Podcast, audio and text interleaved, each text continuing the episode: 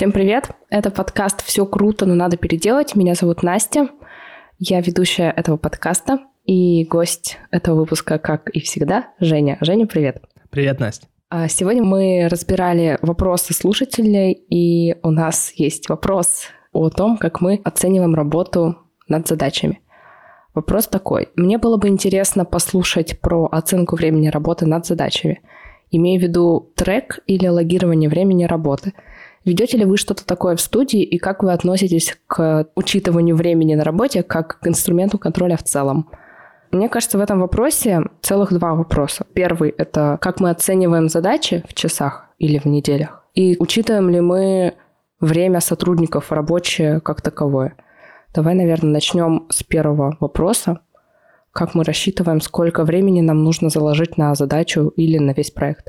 У нас это устроено так. Сначала мы пишем понимание задачи, и дальше с ним вся команда проекта знакомится. То есть читает его, задает вопросы, и мы делаем установочную встречу с тем, кто будет работать на проекте. То есть это может быть дизайнер, разработчик и автор, например. Возьмем какую-то стандартную историю, когда мы делаем какой-нибудь веб-сайт, например. И мы обсуждаем, как мы будем делать этот проект, с чего начнем, кто за что будет отвечать, сколько на это нужно времени в неделях. То есть мы никогда не считаем время на проект в часах или каких-то еще других единицах, это всегда недели. То есть если мы говорим, что автору нужно, например, три дня на то, чтобы написать текст, мы всегда все равно заложим неделю, потому что будет еще согласование, еще какие-то моменты, какие-то исправления, еще что-то. В общем, в любом случае потратится неделя. Со всем этим уйдет точно неделя. И так проще считать. То есть, если вы сдаете задачу в среду, она же еще не сдана совсем, ее еще посмотрит заказчик, он пришлет какие-то замечания, вы что-то исправите, возможно, вы еще созвонитесь. То есть, в любом случае, неделя потратится, неделя работы. Поэтому лучше всегда мыслить неделями, это более удобоваримый, такой более человечный, понятный человеку формат. А если говорить про часы, то это очень сложно считать. Ну, то есть, как понять, сколько часов нужно на текст? Потому что час — это очень короткая единица. И неясно, как бы на черновик нужно 10 часов, а если не 10, например, а 12, вы потратите, что дальше делать, неясно. Нужно идти к заказчику, говорить, что мы потратили больше, заплатите нам еще на плюс 2 часа, или что делать, или мы в минусе на минус 2 часа, короче, по бюджету. То есть вот это начинается свистопляска вся, это очень отнимает много сил, нервов, Поэтому это решается вот только так. Ну, мы нашли только такое решение, что мы считаем неделями, а недели превращаются в цикл. То есть цикл может состоять из четырех или шести недель, например. И за это время мы должны сделать какой-то понятный, ощутимый результат. Наверное, в часах в том числе сложно считать, потому что ты не будешь же с таймером сидеть ты так или иначе примерно прикинешь, что ты, например, в 12 начал, в 5 закончил. Но действительно, если будут согласования и Неизвестно, когда заказчик посмотрит готовый текст, он же не будет его смотреть день в день, да, возможно, через день, через два дня, считается это все или нет, в часах. И рабочий день тоже у всех может быть разной продолжительности. Наверное, неделя – это хороший вариант. У часов еще смотри, какая проблема есть. Их даже несколько. Давай с точки зрения исполнителя. Исполнитель всегда недозарабатывает, когда он берет оплату в часах. По одной простой причине. Типа таймер включается только когда я работаю, получается. То есть я должен считать только то время, пока я сижу за компом и что-то делаю. А все остальное время мне типа не оплачивается, получается. Если бы ну, студия так работала, то, короче, мы бы недолго так просуществовали на самом деле, потому что, получается, ну, мы довольно много можем ну, ничего не делать. Это не значит, что нам за это не нужно платить платить, мы же результат-то выдаем, поэтому оплата должна быть за результат и только за него, и это самая единственная нормальная форма оплаты. Второй недостаток — это то, что люди должны это менеджерить. Типа ты должен включать таймер, ты должен потом его выключать, потом это должен кто-то сосчитать тебе, ну, то есть сколько ты всего потратил времени, потом это все формируется в какой-то отчет, отправляется заказчику, а заказчик такой, а какого хрена тут типа так много часов, что это вы так много наработали, я не готов вам за это платить. И, короче, начинается опять вот эта вся нервотрепка нервотрепка с переговорами, с убеждением. И по факту с часами все друг друга обманывают. То есть э, исполнитель говорит, что мы вот только поработали, и ничто ему не мешает накинуть себе побольше часов. А заказчик всегда не верит и проверяет, а правда ли они поработали столько часов, а как мне в этом убедиться. Короче, очень непрозрачная система, прям вот со всех сторон. И есть еще проблема с точки зрения самого проекта, того, как это все устроено. Если мы работаем по часам, получается, это может длиться вечно потому что часы, типа, они же не кончаются, ну, типа, каждый день у тебя есть новые 8 часов. И заказчик такой, так а что, давайте я плачу, типа, делаем еще, пока не будет идеально. И проект может тянуться месяцами просто-напросто, и вы будете делать это все по своей вот этой почасовой оплате. Да, вам будут платить, но будет ли вам от этого польза, что вы не запустите проект в итоге? Ну, я не знаю, мне кажется, нет.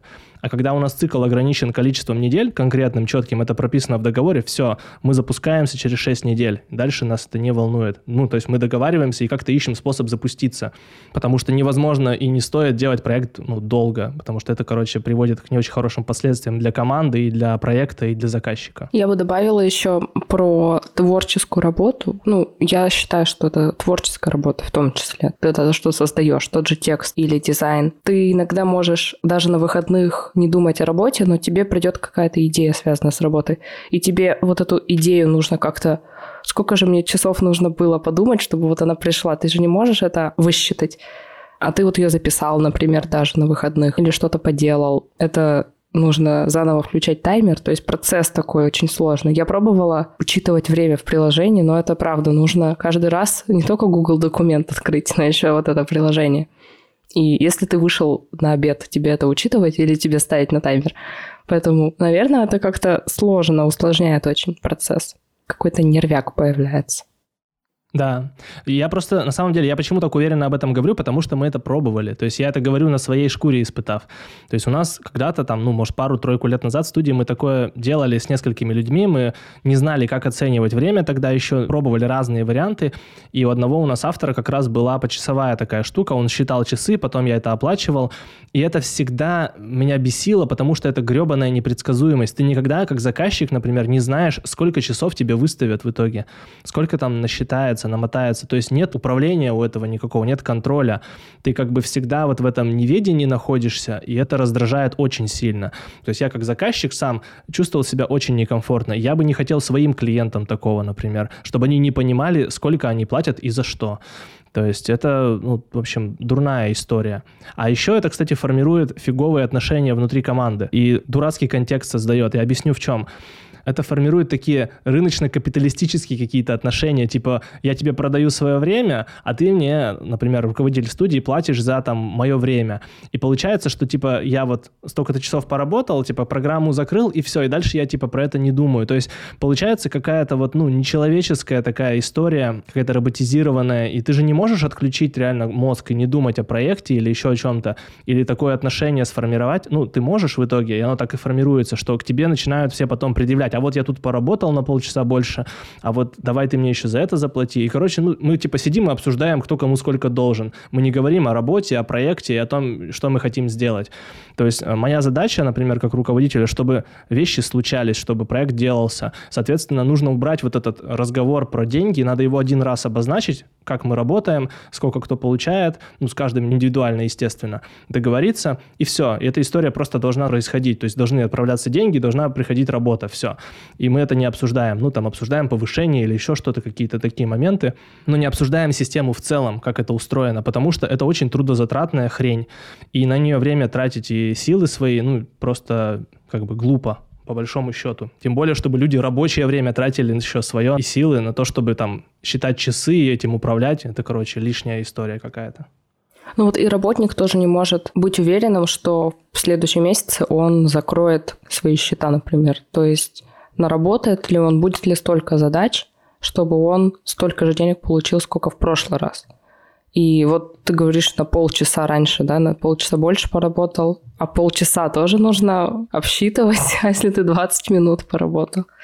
Ну, это какая-то дополнительная нервотрепка, наверное. И, кстати, я еще в самом начале хотела добавить, что никто не может проверить, никто же не будет стоять над душой, смотреть отчет там экранного времени, как ты работал. Поэтому ты как бы отдаешь часы и думаешь, ну вот столько. Думаешь, а сейчас вот меня спросят, почему столько часов, что ответить? А ты вроде ничего не это, не подкрутил даже там. Да, просто некоторые компании, они прям отслеживают через Bittrex, например, рекламное агентство, я знаю, так делают некоторые, когда ты включаешь Bittrex, начинаешь делать задачу, Окей, если это механическая задача, перенос одного текста из Google документов в какой-то WordPress, возможно, да, ты там особо не думаешь.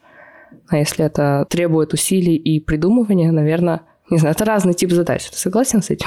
Что есть механическая, а есть творческая такая работа. Да, сто процентов. Вообще задачи разные. Есть созидательные, аналитические, когда ты должен проанализировать ситуацию, разобраться, что тебе нужно делать, какой-то вообще план составить действий для начала, например, определить приоритеты, что важно сделать в первую очередь, что во вторую, что вообще можно не делать, например. То есть это один вид задач. Есть другой, когда ты уже понял, что надо делать, и ты, собственно, делаешь, пишешь текст, создаешь дизайн, кодишь что-то. И есть, например, еще переговоры и какие-то другие, ну, в общем, менеджерские задачи. Мы с тобой в одном из выпусков про это как раз говорили, какие виды задач есть. Суть в том, что, да, виды задач разные, и сложно их оценивать в часах все, потому что ценность их разная. То есть не может быть так, что создание дизайна стоит столько же, сколько сходить на, условно, какую-нибудь планерку.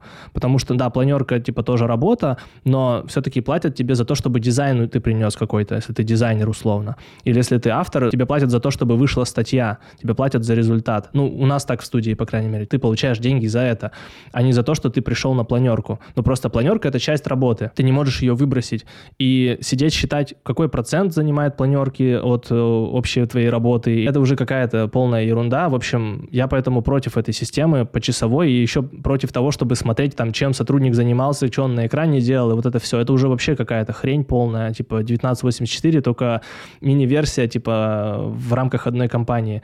То есть я не совсем понимаю, зачем руководителям этим заниматься. Я думаю, что здесь проблема в доверии, конечно, в первую очередь.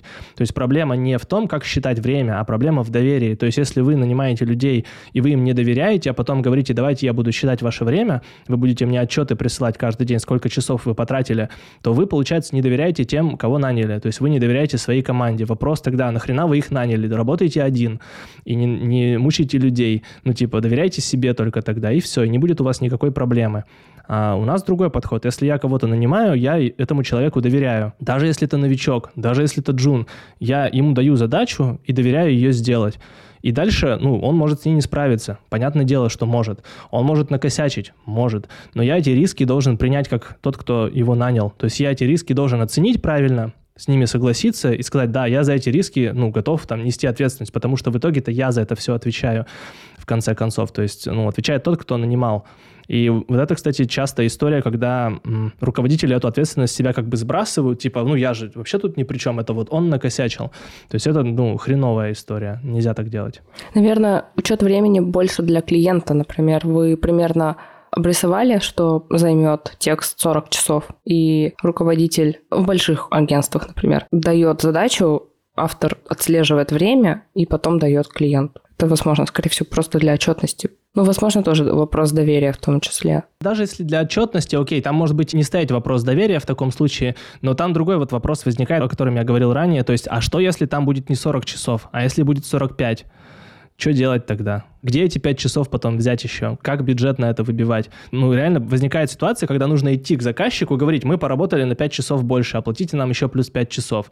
А заказчик такой, ну, может быть, даже он согласится, Представим, что он такой, ну да, окей, вы поработали больше, я готов вам заплатить. Но я вам даю гарантию 100%, что у заказчика останется неприятный осадок. Это всегда, это просто человеческая природа. Никто не любит платить больше, чем ему изначально сказали. Это просто факт. Если ты пришел и вчера, там, не знаю, вафли в магазине стоили типа 70 рублей, а ты завтра пришел на следующий день, они стоят 150. Ну, типа, ты такой, ну, блядь, нихера себе, как бы уже я не хочу эти вафли так сильно, как вчера. Ты, может, заплатишь, но ощущение у тебя будет 100% неприятное. Ты не не будешь в восторге уже от этой покупки, так скажем. Что-то хотела добавить, забыла. Просто пример про вафли так хорошо зашел, что он сразу, да, перебил все мысли. Про вафли сразу захотелось вафель.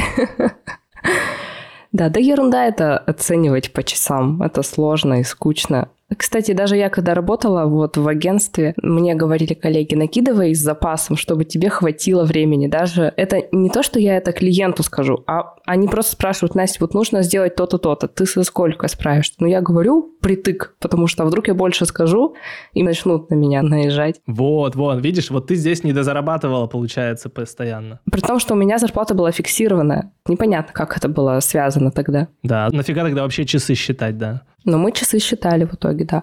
И говорит, с запасом делай. Я думаю, хорошо, а если нужно будет переделать как в названии нашего подкаста, ну, вдруг такая ситуация. Сколько запас закладывать, да? Да.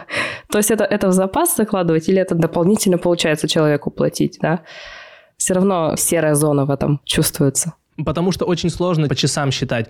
Люди очень херовые планировщики в целом и предсказатели. То есть ни один человек не может знать наверняка, сколько времени займет задача. Вот эти все оценки, а сколько бы у нас займет сделать этот проект. Вот у меня буквально там позавчера на встрече заказчик это спрашивал. Я ходил на встречу с новым клиентом, и вопрос типа, а сколько это будет стоить, а сколько это времени у вас займет? Да блин, да хрен знает, потому что э, эту штуку вашу можно делать год, можно два делать, если захотите, но у вас денег, наверное, не хватит на два года, чтобы нам платить. Можно и, наверное, за месяц сделать какой-то вариант, то есть, ну, попроще. То есть слишком большой разброс. И как я могу знать наверняка и сказать им, типа, вот будет столько, я сто процентов ошибусь. Нет людей, которые точно могут назвать какую-то оценку, потому что они же не знают, что завтра случится, какая произойдет ситуация в стране, стране или в мире, или еще как-то вообще. Короче, поэтому это полная глупость. Так нельзя оценивать задачи ни по срокам, ни по деньгам. И единственный способ – это зафиксировать сроки. То есть вот лучшее, что мы нашли, это реально работать по неделям, оценивать задачи, ну, внутри проекта, и все это формировать в один цикл от 4 до 6 недель, и какой-то уже ощутимый результат, конкретный, выдавать заказчику за это время. Это не обязательно может быть запущенный сайт, это могут быть дизайн-макеты, например, в фигме. Это тоже результат. Типа один цикл может быть посвящен дизайну, мы так делали вот с недавним нашим кейсом, который скоро выйдет мы сделали дизайн, а следующий цикл был только про разработку. Все нормально, то есть мы запустили сайт за два цикла, получается. И заказчик это устроил, и было понятно, что мы делаем, что мы ему принесем, какой будет результат и сколько он за это платит. И мы уже не считали никакие часы, у нас не было вопроса о том, а сколько мы поработали. Это уже не имело значения. Да, главное знать дедлайн. А работники могут, если хотят, на выходных поработать. Ну, если у них, например, так сложилась неделя или вечером, или утром. Даже тот же час взять. Я не скажу, что все сидят и вот целый час прям делают, но иногда бывает такая ситуация. Но ты можешь полчаса поработать, тебе это надоест, ты ушел, например, отдохнуть или другую задачу сделать. А тем более 8 часов четко. Ну, такого не существует просто. Ты сказала про то, как планируется время, да, внутри рабочего дня даже, например. Если оценивать работу по часам, то получается, ты должен как бы представить себе день этот восьмичасовой и нарезать его на эти часы. И ты должен выделить на какую-то задачу какое-то время, типа час, два, еще как-то. Это неестественный процесс такой формирования вот этого объема работы на день. Почему я сторонник того, что нужно большими отрезками думать? У тебя может быть одна задача на день, и ты на нее, например, 4 часа убьешь, но ты ее сделаешь. И это лучше, чем делать 5 задач в день, и в итоге ты на каждую уделишь по часу условно, и там еще как-то еще какие-то созвоны у тебя будут, и ни одна не будет сделана. То есть вот еще здесь проблема такая вылазит. То есть если ты день по часам режешь вот этим, то, ну, типа, что можно за час успеть? Ну, не так много на самом деле. А вот за 2-3 часа можно сделать что-то ощутимое, значимое. Не знаю, черновик статьи написать вполне можно за 3 часа, если только им заниматься. И тогда у тебя есть конкретный результат. А если ты час поработал, ну, не знаю, почту разгреб максимум и еще что-то там поковырял, но еще ничего не сделано по факту. Ну, когда ты знаешь, что у тебя час, ты немножко гнет времени так чувствуешь, что вот я сейчас еще 15 минут, еще 20 минут. Ну, я, например, вот за час до подкаста уже все, я ничего не делал. Я понимал, что бессмысленно просто погружаться в какую-то задачу. Каждая задача новая, это же смена контекста. Тебе нужно вспомнить, что там происходило, что я должен сделать, о чем мы договорились там с заказчиком или с коллегой, например. То есть куча информации, которую ты должен себе как бы в мозг подгрузить заново.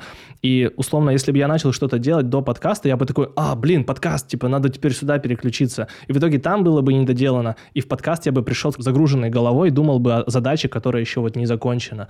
Поэтому важно и не только планировать время с точки зрения там чтобы я успел сделать что-то, но и чтобы я успел переключиться между задачами. То есть нужны вот эти перерывы. Это же все тоже надо учитывать. И не будешь ты закладывать себе час перерыва, если ты работаешь по часовой оплате. Ты будешь, скорее всего, все это спрессовывать в одну кучу. Как вот э, мы с тобой обсуждали, типа у Notion в календаре показано, когда там просто весь день расписан по минутам. Это ужасно. Так не должно быть. У тебя должно быть свободное время на то, чтобы погулять, отдохнуть, поесть и так далее. Оно никак не должно быть промаркировано. Ты должен просто сам, ну, пойти идти этим заняться. Я так думаю. Да, главный результат, я считаю тоже. Опять же, смотри, если ты, например, великий дизайнер, и ты можешь за час нарисовать логотип, и ты получишь как за час. То есть тебе нужно либо ставку большую делать, да, либо если у тебя маленькая ставка, ты получишь совсем мало денег. А если ты будешь рассчитывать задачу из того, сколько это стоит у тебя, не знаю, по сложности, по тематике, то ты будешь брать за то, что у тебя получится в итоге, а не за время. Ну да, по факту, да. Мы вначале что-то раскидали на два вопроса. Мне кажется, мы оба разобрали, да, как учитывать время задачи и как учитывать время сотрудников. Охватили оба вопроса. Я надеюсь, мы ответили на вопрос слушательницы. Спасибо большое за вопрос. Присылайте нам еще, мы все разберем обязательно в следующих эпизодах. Давай, наверное, заканчивать. Да, давай. Я думаю, что мы очень подробно объяснили, рассказали ну, нашу позицию, по крайней мере. И, конечно, надо всегда опираться на то, что работает для вас, что подходит вам, что вам больше нравится. Но если вы чувствуете, что какой-то из вот этих способов общепринятых, которые все вокруг пропагандируют, там, оценку по часам, по спринтам или еще как-то, если вы чувствуете, что вы уже, ну, там, закапываетесь, что, короче, не вывозите, что все это на вас давит как-то и не помогает вам работать, то, вероятно, вам нужно попробовать что-то еще. Попробуйте как-то сделать это все более управляемым, вот, может быть, с помощью наших советов. Но если что, пишите, мы подскажем. Да, мы поможем вам разобраться и выбрать подходящий способ. Либо попробуйте оба способа. Ну или сколько способов там по спринтам, по часам, по-другому как-то. Попробуйте все варианты и решите, какой для вас наиболее подходящий. Наверное, это самое лучшее, когда ты сам попробуешь не на чьих-то советах, а на собственной шкуре на работе. А, если вам понравился наш подкаст, поставьте нам оценку там, где вы слушаете. Если хотите, можете написать нам отзыв, рассказать, что вам нравится, что нет. В выпусках мы все будем читать. Оставляйте вопросы на почте и рассказывайте о подкасте друзьям, коллегам, кому захотите. Возможно, им тоже будет интересно послушать про работу в команде, управление проектами, отдых, work-life balance, вот это все. Всем пока, до следующего выпуска. Да, до связи.